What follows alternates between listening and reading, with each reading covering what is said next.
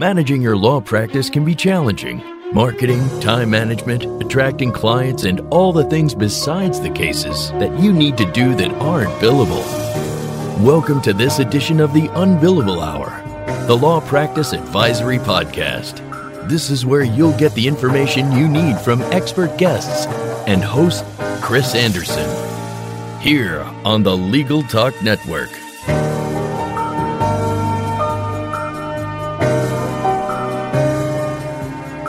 Welcome to the Unbillable Hour, the law practice advisory podcast helping attorneys improve their practice.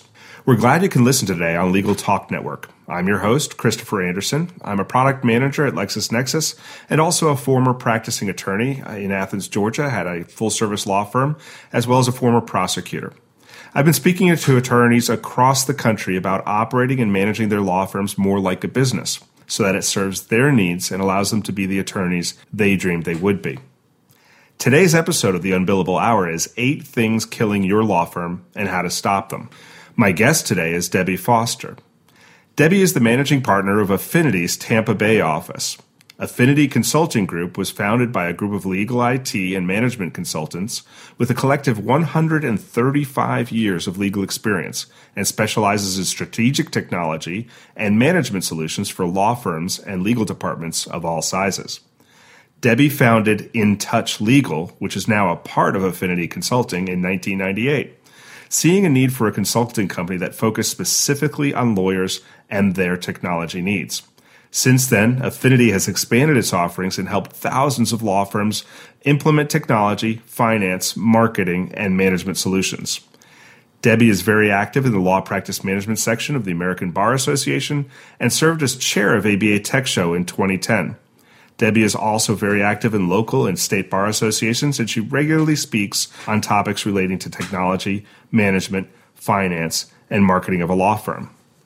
With that, let me introduce Debbie and the topic today, which is eight things killing your law firm and how to stop them. Welcome, Debbie. Thanks, Chris. I appreciate you having me on. It's our pleasure. So, Debbie, one of the things that you've talked about is that law firms are looking to build a better mousetrap. Why is that? Well, you know, it's interesting. It's very difficult for law firms to put their finger right on the pain points, the things that they're suffering from on a daily basis. They know that they struggle with efficiency. They know they struggle with productivity. They know they're struggling with technology. They know they need to figure out how to do it better, but they're just really not sure where to start. But I haven't met anyone in a really long time that doesn't feel like they've got to start figuring out how to do something better what is the pain that they're needing to solve? What are you finding when you drill in and, and ask them those questions? You know, it, it's often related to productivity. It's uh, the amount of work that they can do, the number of people that they have, the inefficiencies that they know they have in just things that they do every day, like creating documents, finding documents, keeping track of their time. There's so many little things that are part of a lawyer's life every single day that firms are really having a hard time getting their heads around how to do it better. And so you've described something before in, in some of your talks called the law firm revolution, where they need to do more with less. First of all, what is the revolution and why do they need to be able to do more with less? Well, the Law Firm Revolution is something that we created. We actually have a, a website, thelawfirmrevolution.com. And it's focused on really getting attorneys to start to dig into how they do business. Much like what you said at the beginning, lawyers really starting to recognize that their practices are a business, that they've got to start thinking about them like a business and they've got to start running them like a business. And the law firm revolution started when we were exposed years ago to a law firm that was implementing some new methodologies, Lean and Six Sigma, both of which originated in the automotive world and manufacturing, very, very commonplace in manufacturing, but not so much in service. And so we started looking into those methodologies and those practices for how to really hone in and focus on improving some of the process in law firms and have had some really great success with it. And we started the Law Firm Revolution as a place for people to learn more about those methodologies. Interesting. I've heard of Lean, I've heard of Six Sigma, and I've even heard of Lean Six Sigma. But what are they and how do they work together? Great question. So Lean is a methodology that focuses on efficiency, improving speed, and eliminating waste. And waste is anything that we're doing that we don't need to be doing, anything that we're doing that doesn't add value. And we're going to talk a lot more about that part of lean in just a little bit. Six Sigma, though, focuses on quality and doing things right every time. And Lean and Six Sigma is a marriage of those two technologies. It's about not just quality and doing things right every time, but it's about being efficient, eliminating waste, improving speed and consistency in how you deliver your product. So when you talk about Lean and Six Sigma together, then what are the synergies? Why are they referred to together? Well, using one without the other leaves a big part out, especially when you start talking about a law firm. If you focus just on efficiency and eliminating waste and you don't focus on quality, the law firms don't get what they need to really deliver excellent legal services to their clients. And that's one of the things that the focus of Lean and Six Sigma is all about value. And I think that's really where we try to get our clients to direct their attention is really thinking about the things that are valuable to their client. And value is defined in a lot of different ways. And when we start to talk about some of the technical parts of Lean and Six Sigma, and we talk about focusing on value, the light bulbs go off. The lawyers really start to think about the things that matter to their clients. And I think that's where we really try to drive the focus initially is really understanding value. So, from a law firm's perspective, who does define value? Whose value are we concerned about? You know, it's funny because many law firms start out thinking about things that are valuable to them. But value is really about things that are valuable to the client. There's a lot of examples that law firms can point to that they do every single day of tasks that they do that add absolutely no value to the client. A great example of that, and this is something that I regularly deal with, is cover letters on a bill. A law firm will decide that if the billing process isn't painful enough already, let's add one extra level of complication on it and let's make sure we attach a cover letter to every single bill that we send out that's signed with a pen by the attorney. And when we look at the amount of time that that adds to the process of billing, which is really an administrative task, and we start to talk about why the lawyers feel like they need to add those cover letters to a bill, they believe that there's value there that they are enhancing their relationship with the client by adding a cover letter. When in all actuality, especially for firms that have business clients, the person they have the relationship with never even sees that piece of paper. So there isn't really a whole lot of value added if the accounts payable department is ripping open an envelope and throwing away everything except what they need in order to pay the bill. So that's one example. Pre-printed letterhead is another great example. There still are firms who spend a lot of money on watermarked, raised gold bond paper letterhead. And there's so few things that we send out on letterhead anymore that that's just another waste that the client does not see any value in.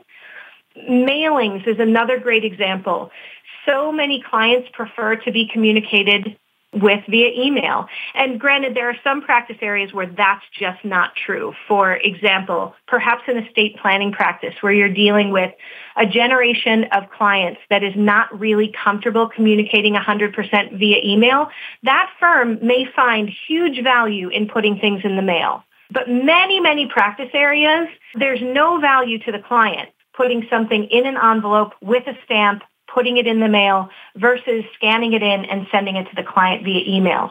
So it's really about understanding what your client sees as value. And it sounds from your description of that, these things have changed. Many of the things that you've just cited were things that clients even might have seen value in 20 years ago, but less so today. No question. And I think that's another big part of building the better mousetrap and finding the better way is that the law firms are seeing that the business of law is changing. If you've read any of the Richard Susskind books, they're great predictors of what potentially could happen to the practice of law in the future. And even just things like your clients are so much smarter today than they were because so much more information is available to them on the internet today than, than 10 years ago or 15 years ago. Everything is different and that's causing people to stop and say, if everything is different, I can't stay the same way. I've got to figure out how to do this differently as well. So it would seem that then applying these methodologies of Lean and Six Sigma really involves a review of what you're doing and, and kind of doing a stop, start, continue analysis. Exactly. And it is not the nature of an industry. We'll call the legal profession an industry for just a moment, although I know that's not always a positive thing, but it is not the nature of this industry to look at everything they do and come up with ways to do it differently. This industry is built on precedent, on what we've done before. And so it's a real challenge to go in and say, we want to question everything that we're doing and we want to question it for value because it kind of takes us into the topic, the, the main topic of our presentation. If something that you're doing does not add value, it's simply waste. That's it. It's either valuable to the client or you're doing it unnecessarily. And anything that you're doing unnecessarily is waste. And there's no way to eliminate all waste from a law firm. That's not practical. That's like saying I'm never going to eat a brownie again. It, it doesn't work like that. But it's important that we're always examining our processes and looking for things that we're doing that are unnecessary, things that take more time, and really digging into those eight things that are killing your law firm. And I was just going to say, I think you've come up with a list of eight. What we're going to do is just take a quick break right now, and then we'll come back and we'll talk about those eight wastes that you've identified. You can advertise with us at Legal Talk Network and have your own commercial play in this podcast. Just send us an email at advertising at LegalTalkNetwork.com. We're glad you're listening to Legal Talk Network. Check us out on Facebook, Twitter, and LinkedIn too. Welcome back. We are going to continue on with the podcast, and we're going to talk now about the eight deadly wastes that you've identified that, that law firms often face and can really improve their practice by eliminating. You know, one of our favorite quotes about waste is by Peter Drucker. He says, There is nothing so useless as doing efficiently that which should not be done at all. And that's how we start our waste conversations with our clients is talking about it doesn't matter how efficient you are at doing something that you shouldn't be doing. That's not efficiency. So when we talk about those eight deadly wastes, and, and I'm just going to tell you what they all are, and then we'll talk about each one of them. Defects, overproduction, waiting, non-utilized talent, transportation, inventory, motion, and extra processing. And one of the things that I think is important about uh, listening to me, even as I say all eight of those things, a lot of those words are manufacturing words. And one of the reasons why we are careful about where we use the words lean and Six Sigma, one of the reasons why we're careful about it is because it does scare some people off. They think lean Six Sigma. Some people think, I don't even know what that means. They Google it. They hear, they read about car manufacturers and manufacturing plants and people who are making widgets and they think it just simply doesn't apply to me. So when we go through waste, we talk about value and waste again because those two things go absolutely hand in hand. And we talk about understanding the definition of value. And that's another part of this that, you know, I can say value, it has to be valuable to the client. But when the lawyer says, eh, I don't really get it, I think this might be valuable to the client the questions that we ask them about value, it has to have three parts. Does it change the client's situation? Is the client willing to pay for it? And is it going to be done right the first time?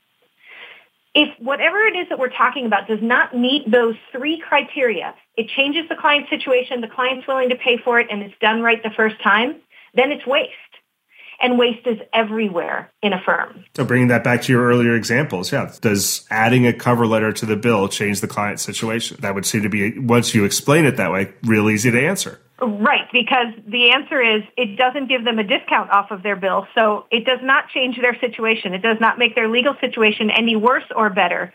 So it doesn't change their situation. Exactly right. So even if I design a really efficient way to do that, shouldn't be doing it at all. Exactly right. And that's probably a good segue into talking specifically about these defects because when we start to go through them in each one of them in detail and we start to talk about the examples that are related to each, what each item that we call waste, it really becomes clear that there's way more waste in a law firm than anybody really wants to admit. So the first one, if we could just start with that one, is defects. And defects I like to think of defects as mistakes. So it could be the wrong party is listed on a contract or in the style of, of, a case. It could be data entry errors. It could be that everyone who's typing their time entries in has no regard for punctuation, spelling, grammar, all of those important things. And so we have someone else whose job it is to go in and double click and clean up all of those time entries so we can get a bill out anytime we're creating a document that requires extensive corrections, those are really great examples of defects. Anytime you're looking at a, a draft bill or a pre-bill and you see how much time someone spent on something and you say, oh, I'm really going to, I can't charge them 1.5 hours for that. There was a defect in that. At some point, somewhere, that was not being done efficiently and is causing you to have to write off time that you otherwise could have billed for. And again, I think, like you mentioned, we even take comfort sometimes in allowing defect ridden processes, right? The, I'll take some brief billing notes and let someone else correct them. Sure. That makes, that's the way it's always been done. Sure. You know, the next one is overproduction, another one of my favorites. Emailing or faxing the same document multiple times. So I'm going to email this to you, I'm going to fax it to you, and I'm going to stick it in the mail. For what reason? No good reason. Excessively CCing people on emails and keeping that reply to all chain going. We've all suffered through that. We've all contributed to that problem as well producing unnecessary documents, making too many copies, spending too much time researching something that you know that you should have stopped researching a long time ago. Those are all overproduction issues. They're all places where we're doing more than we need to do. And again, I think that goes, some of that goes back to law school training, right? When you go to the research, right? There's no such thing as too much research in the way that many of us were trained. Absolutely. The third one is waiting we do a lot of waiting. We wait at the copier, the scanner. We wait for something to be reviewed. We wait for someone to reply to an email. We wait for clients to provide things. We wait for our technology. Our computer is too slow. And maybe the flip worst side of that is how many people are waiting for us to be able to move on to the next thing. There's a lot of waiting that goes on in a law firm. In fact, I've heard some law firms sort of get what you're talking about, even say that the waiting is not a task, right? You don't wait on anything. You just go and do the next thing. You set a deadline and then you check on it. Absolutely. And you know, the next one is non-utilized talent. Everyone in the firm should be working at their highest and best level. And that is just not always happening. We find that paralegals are spending time filing or copying documents. There's attorneys that are doing clerical work, putting someone with inadequate skills in a position without training and not acknowledging people's contributions to the firm you know, non-utilized talent is a big reason for staff turnover, and no one has to have a lengthy conversation about how expensive staff turnover is. So this is a, a great one to really hone in on and find ways to not not utilize your talent. And I think you mentioned it, attorneys can be themselves some of the worst violators of that by themselves doing things that they really should have other people doing so that they can concentrate on the more valuable work. No question. The next one is transportation, which is kind of a funny word, but it refers to any unnecessary movement of anything within the firm. One of my favorite examples of this is the centralized scanner. There's one big copy scan fax printer that's sitting in a room that everyone has to use. So anytime I need to scan something, I have to get up from my chair. I have to go to that room. I have to scan it in. I wait. I take it back. I go back to my desk. I file it away. Uh, my good friend Jim Calloway, I don't know if you know Jim, but Jim says that having a centralized scanner makes as much sense as having a centralized wastebasket. there is no reason that every person who produces in a law firm shouldn't have a desktop scanner that does not take up a lot of space, that is a, you know, single push button, push the button and the paper gets scanned in. It's a great, great way to really stop spending so much time with people walking around the office. One other great example of this is updating client records in multiple systems. I get a new phone number for someone and because I don't have a centralized practice management system, that means that that phone number has to be updated in everyone's Outlook contact list or God forbid those Rolodexes that are still sitting on people's desks. And frankly, you and I know what happens. It doesn't get updated anywhere because that's just too hard. So it gets updated in one place and then we waste all kinds of other time when other people need to know what that new information is and they just don't have an easy way to get to it. Right. And of course, every time you do update in multiple locations, you introduce your first problem, defects. Absolutely. No doubt. The next one is inventory. Inventory is an interesting word to use in a law firm, but it's all about the piles of files that are on the desk and the chair and on the floor and causing bottlenecks and we can't find things, which leads to the transportation problem. Bottlenecks, too much work in process, not closing out files when you're done. So I'm looking at a list of 250 files when we actually only have 40 active files. Keeping too many copies of documents every once in a while I go through a paper file at a firm and I will flip through, I, you know, here's a document, it's three pages, then there's something else, and then that same exact document is there again, three more pages. Making the file fatter, I've got to store the file fatter. Storage is money, it's rent, it's space. Even things like having hundreds or thousands of emails in your inbox or using outdated equipment or computers, all of those things speak to the inventory problem in a law firm. And I think any of us who've walked into a law firm have experienced that. That you know, one or more attorneys who have their offices just crammed full of a lot of stuff, and you know they're not working on all of that. Oh yeah, for sure. Now, and, and you do respect when you say, "Hey, do you know where the so and so file is?" That a lot of them can kind of look bird's eye around the room and say, yeah, it's in that pile right over there on the left, and they can just pull it right out and they know where it is. But that doesn't make it any better or any easier for other people to find it. So the next one, the last two, the last, second to last one is motion. And we always talk about a quote in there, it's not enough to be busy, the answer busy. The question is, what are we busy about? We spend a lot of time looking for things, searching for files, searching for documents, our offices are designed so poorly. And the thing that we need the most is the furthest away from us. And the things that we never ever need are closest to us. Carrying files from one office to another, having the file being the living file. In other words, I cannot work on it unless this file is in front of me. Those things are big motion problems. Great, great way to eliminate the motion waste is to be more efficient from a technology perspective, to make sure that your workspace is conducive for you getting work done. It would sound at first like it's the same as transportation, but the way you explain it, it's really very different. Yeah, it definitely is. So the last one is extra processing. And, you know, extra processing, there's some great examples like notebooks or folders. You might buy the $8 notebook that you're going to put all of the trial documents in and it's going to be this nice handy dandy notebook that is way more expensive than what you actually need to take with you. It is not adding value to anyone else. It's causing you to make multiple copies of a document. One of the other extra processing issues is firms that allow their users to decide how they want to do things. For example, there are plenty of firms that are still storing documents by lawyer.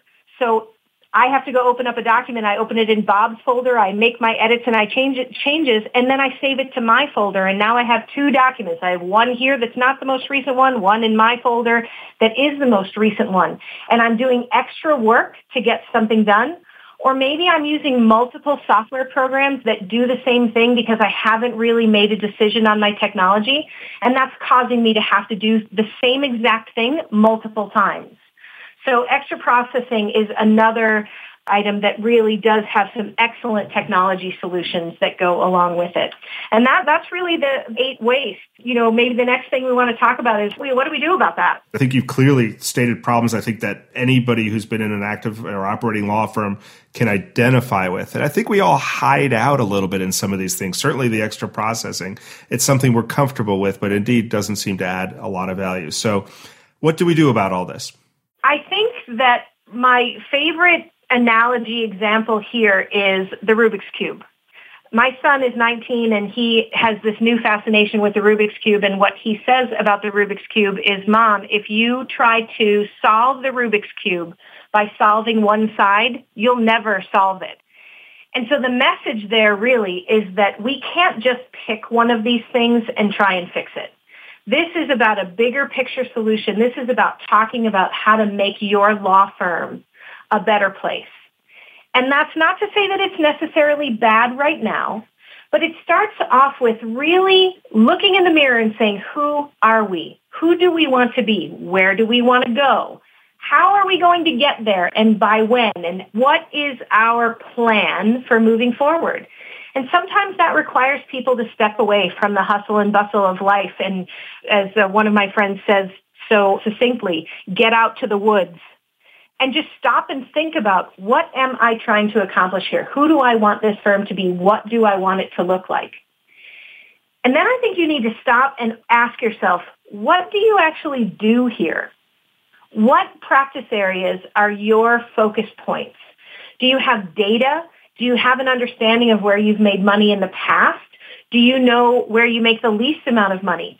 How about that Pareto principle, the 80-20 rule, that 80% of our business comes from 20% of our clients?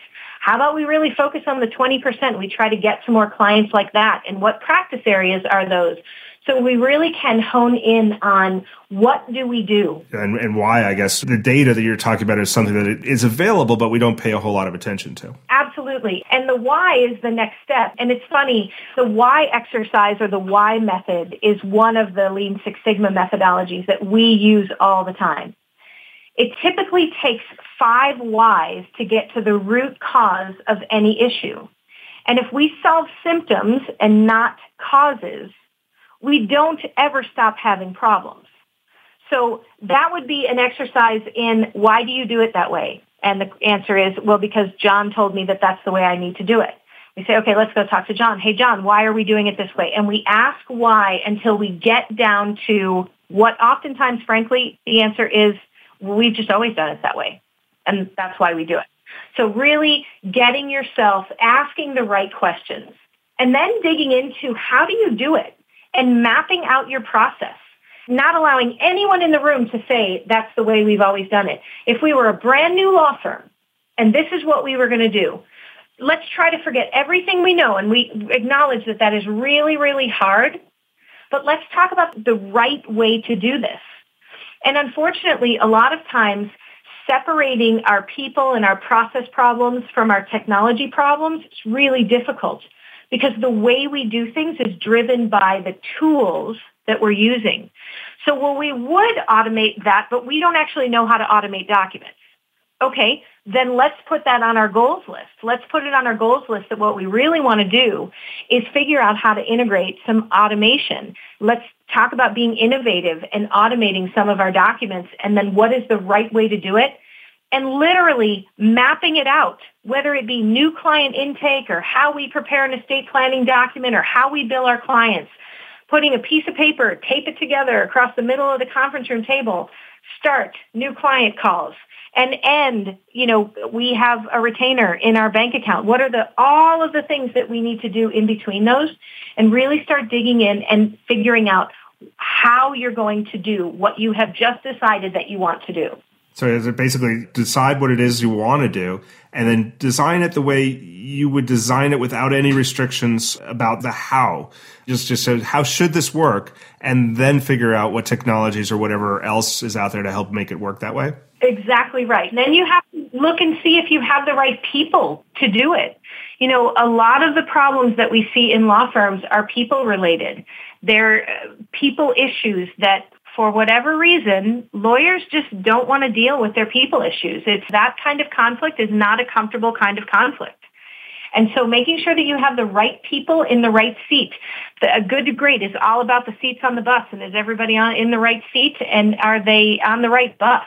And it's really important that we examine the people that we have and that we get people on board to step outside of their comfort zones because nobody likes change. And that's the, the next part of the process is if we have the right people, can those people follow the right process? Can we map out how we want to do things? And then do we have the right people who are sitting in the right seats that are going to help us do that and be working with us and not against us in favor of what we've always done? And that is much more difficult than it sounds. And I imagine in getting that done, that investing in those people with good training as the right way of doing things and having good policies and procedures is also uh, key to their success the key to their success. And it really goes into the next step, which is, do you have the technology to do it efficiently? You know, technology costs money. That's just, that's just life. It costs money. You have to pay for it. It's never going to stop costing you money. But if technology makes your job easier, if it helps you to deliver better services to your clients, if it helps you reducing the number of errors, if it helps you share information, it's worth every single penny. And if it doesn't do that, there's two issues potentially. Number one, you picked the wrong product. Or more likely, number two, you didn't invest in the training on the product and getting it set up the way that you need it. You know, it is a classic problem that we see that law firms believe that people should just sit down at a computer and know how to use the software that's there. And people don't just wake up in the morning and they know how to use software. They need training. They need something that gives them a head start. I tell people all the time, you want to buy the software and you don't want to get training, save your money. Don't buy it. It is not going to help you if you are not going to learn how to use it and not learn how to use it by someone who really understands that the decision that you make today could affect you in 30 days or six months or a year or affect the kind of reports that you want to get out of that technology. It is essential to get the right technology, and the right training. So, Debbie, we know what the deadly wastes are, and you've given us great tips on learning about what you want to be good at and what to focus on, how to design the processes from scratch to throw off bad habits and, and do things with less waste, getting the right people, getting the right technology, and very importantly, getting them trained. So, if we do all this, how do we know when we're done and we've achieved law firm nirvana? That might be the bad news at the end of the story is that you're not ever done we're never done because it's a moving target. It's always changing. It's lather, rinse, repeat. It's do it again. It's get to the end of a process that you feel like you have made really solid and sound and then set a time to revisit that and make sure that it's still solid and sound. That's actually one of the other methodologies from Lean Six Sigma is about continuous improvement. It's a wheel that talks about assessing and reassessing a problem, planning and designing the solution, implementing the solution, evaluating the results, and then starting over again. Always getting better, always making a difference, and never being satisfied with the status quo. If you're always striving to do better than you're doing now, you really do stand out from the pack. And one of the things that I like to talk to our clients about is this is a marketing opportunity. The business of law has changed. You digging in to better processes, better systems, innovation is something you should be telling your clients about. We as consumers of legal services want to know that our lawyers are digging deep. They're digging in. They're finding better ways to provide those quality legal services. That's something that you shouldn't keep a secret. You should talk about how you're always looking for the better way. You should be asking your clients for feedback on how you could have done better for them. What's one thing we could have done differently at the end of a case? And hear them out and always look to make your business better than it is today. Fantastic. Thank you, Debbie. We have covered so much in this very brief podcast, a lot of great material. If people wanted to know more, is there a way that they can contact you and learn more about these concepts of how to reduce waste, how to do things right the first time, and how to grow their practice better? Sure. The Law Firm Revolution is a website that's very specifically talking about these kinds of things, Lean and Six Sigma for law firms. We also have a very active LinkedIn group. If you search for the Law Firm Revolution on LinkedIn, you can join our LinkedIn group. My email address is dfoster, F-O-S-T-E-R, at affinityconsulting.com. That's also our website, affinityconsulting.com. I would love to hear from you. There are also a ton of resources available on Lean Six Sigma for service. There's a book called Lean Six Sigma for Service. There's an excellent book called A Factory of One, which is all about personal productivity at using Lean and Six Sigma. There's actually a course on Solo Practice University that talks a lot about Lean and Six Sigma. There's really some great resources coming out. This is something that is starting to be embraced by not just law firms, but the service industry in general. Fantastic. Well, thank you very much. And that wraps up this edition of the Unbillable Hour, the Law Practice Advisory Podcast. Remember that you can subscribe to all the editions of this podcast at LegalTalkNetwork.com or in iTunes. Thanks again for joining us, and we hope to see you again soon. The views expressed by the participants of this program are their own and do not represent the views of, nor are they endorsed by Legal Talk Network, its officers, directors, employees, agents, representatives, shareholders, and subsidiaries. None of the content should be considered legal advice. As always, consult a lawyer. Thanks for listening to the Unbillable Hour, the Law Practice Advisory Podcast. Join us again for the next edition, right here with Legal Talk Network.